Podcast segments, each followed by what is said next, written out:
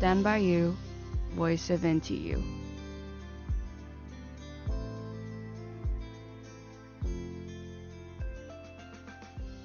Hello，大家好，欢迎收听台大之声 Voice of NTU，我是今天的主持人燕珍。上礼拜在台大刚刚落幕一个很重要的音乐盛典，不知道你猜到了吗？没错，那就是台大音乐节。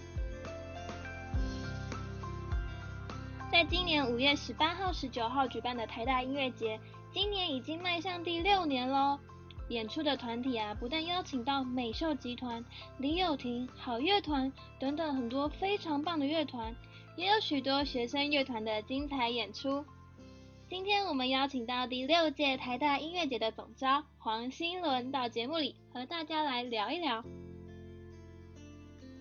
你好，新伦。嗨嗨，燕泽你好。辛苦了，想先问问你，就是在办完这全部一个音乐节之后，你有什么样的感想吗？终于结束了，就是就大家最后参与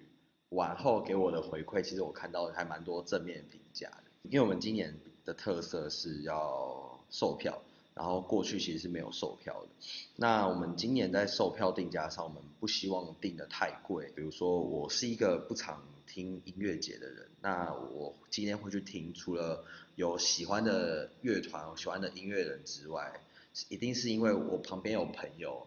会想去听，所以我才会跟着他一起去听的。所以我们才会希望说，就是定一个很轻松的票价。我不希望你去听音乐节，去听一个表演的门槛是高的。那想问，一开始啊，怎么会接下来当音乐节总招这个职务呢？其实理由蛮简单的，就是热忱嘛。然后当然还有一部分，就是因为我去年，呃，其实我这是我今年办第二次，我去年的时候也是有参与。去年的音乐节，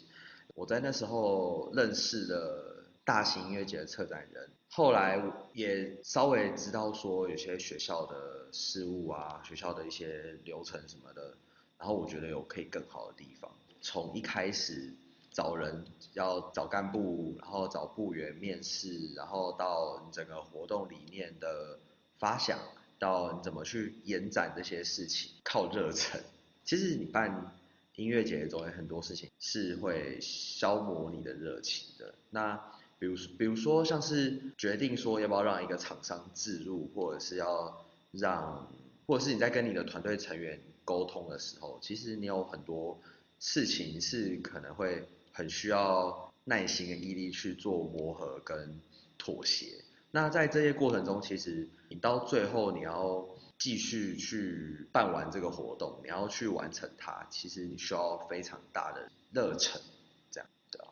办过活动人的人都非常能够理解这个心情。没错。那你说这个热忱是对你对音乐的热忱是吗？嗯，对，因为音乐其实不是不只是大家可能在串流平台上，可以 KKBOX 或 Spotify 或哪里哪里听到 YouTube 上面听到那么简单，它其实背后有很大的。很大的工程，不管是可能制作方面，或者是行销方面，那我们现在在做的事情是让整个音乐产业，就是让更多人去听见我们觉得很棒的音乐。那你们邀请了很多这些表演团体，嗯，但是就我所知，台大音乐节是原本是没有经费的，嗯哼，那在这中间是不是有遇到什么样的困难？是怎么去解决的？没有经费这件事情，跟跟学校吵架？没有啦，开玩笑的。做双舞台，然后扩大我们来的人次，其实是需要很大的勇气跟跟耐力的，因为中间其实有蛮，比如说你一开始要开始售票，那你要因为你过去是免费，但你要怎么说服观众售票？那你要怎么跟他们说，呃，你今年要售票这件事情，其实这是。算是一个过渡期吧。如果未来可以持续售票的话，那我觉得比较不会有这样的问题。帮我朋友问一个问题，就是你们有分为烟花舞台跟露水舞台，那他想问这个两个不同的舞台，呃，节目安排是怎么样子安排？因为他说最后一个压轴的其实是在户外不用收费，所以他很好奇是为什么？因为最后一哦最后一个卡子是拍谢少年，那拍谢少年他其实本身。会冲撞，所以说一些听团，都比较朋克或比较摇滚的一些团，就是会冲撞，就是大家会玩得很开心这样。那因为旧体里面很热，而且旧体里面没有冷气，所以我觉得如果我们把拍谢少年放在里面的话，大家应该会被撞死，然后会热死吧，所以我们就把它排在外面这样。其实这原因蛮单纯的啦，另外一方面就是曲风分类嘛。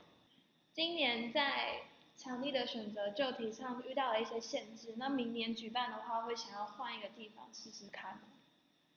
呃，如果有更多的就多余的资金的话，当然会希望办在更大一点的地方，或者是有冷气的地方。因为，呃，因为我们如果因为我们办在五月嘛，然后五月可能梅雨季很闷，然后你乐团人很多挤在一起，然后里面又没冷气，空气流动很不好，然后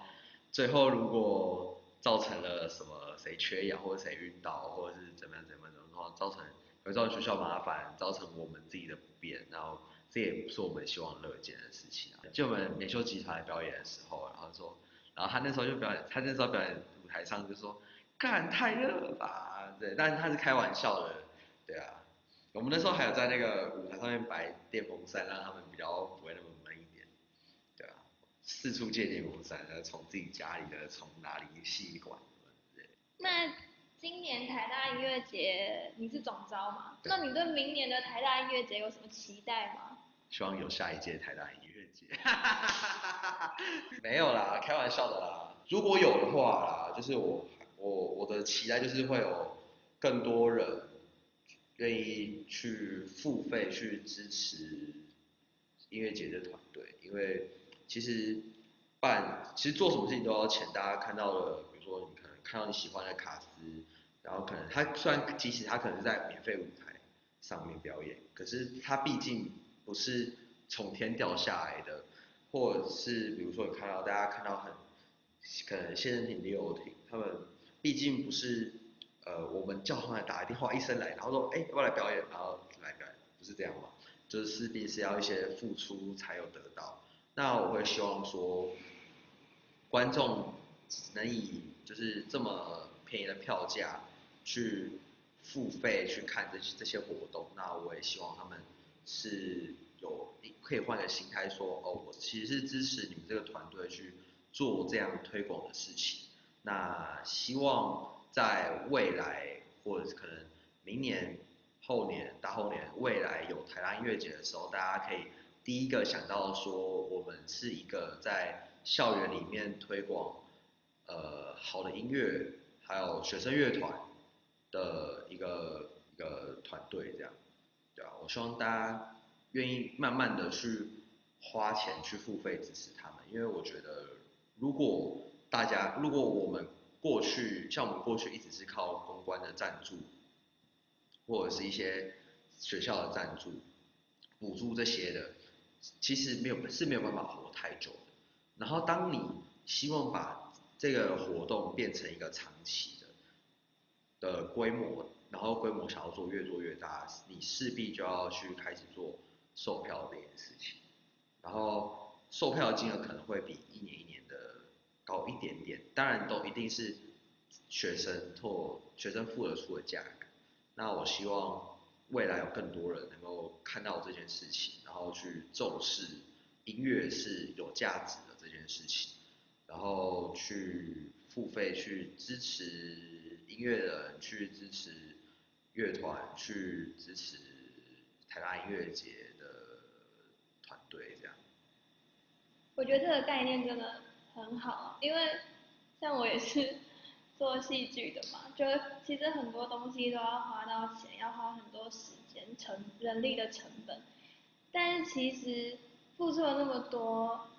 真正要求的也不是要赚很多钱，是想要分享的那一个心。没错，没错，没错。我们还蛮像的，就是因为你们可能想要分享你们的作品给可能更多人，嗯，给更多人。那我们也希望说推广更多好的音乐给更多人，然后让大家愿意开始去认识他们嘛。这也是我们会办一个舞会办舞台的初衷啊，这样、嗯、我觉得。希望大家不要把这些努力当成就是理所当然的。没错，因为世界上没有任何东西是从天掉下来，它势必是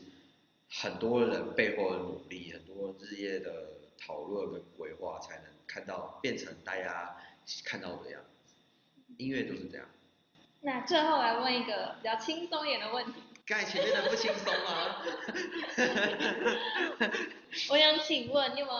你很喜欢的乐团可以分享给我们的听众，或者是歌手？哦，我前阵子其实很喜欢浊水溪公社，嗯，可能很多观众没有听过这个名字，可是他们今年，呃，今年是他们的三十周年，那他们在明年就要退休了，然后他们在今年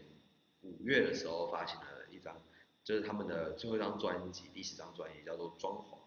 然后其实浊水溪公社的主唱小柯柯仁坚，他也是台大毕业的，只是他中间被休学了，因为他去，他有很多好笑的故事，大家可以上网查，比如说他去人家的坟墓捡死人骨头，然后拿到火大，然后说要做艺术品这样，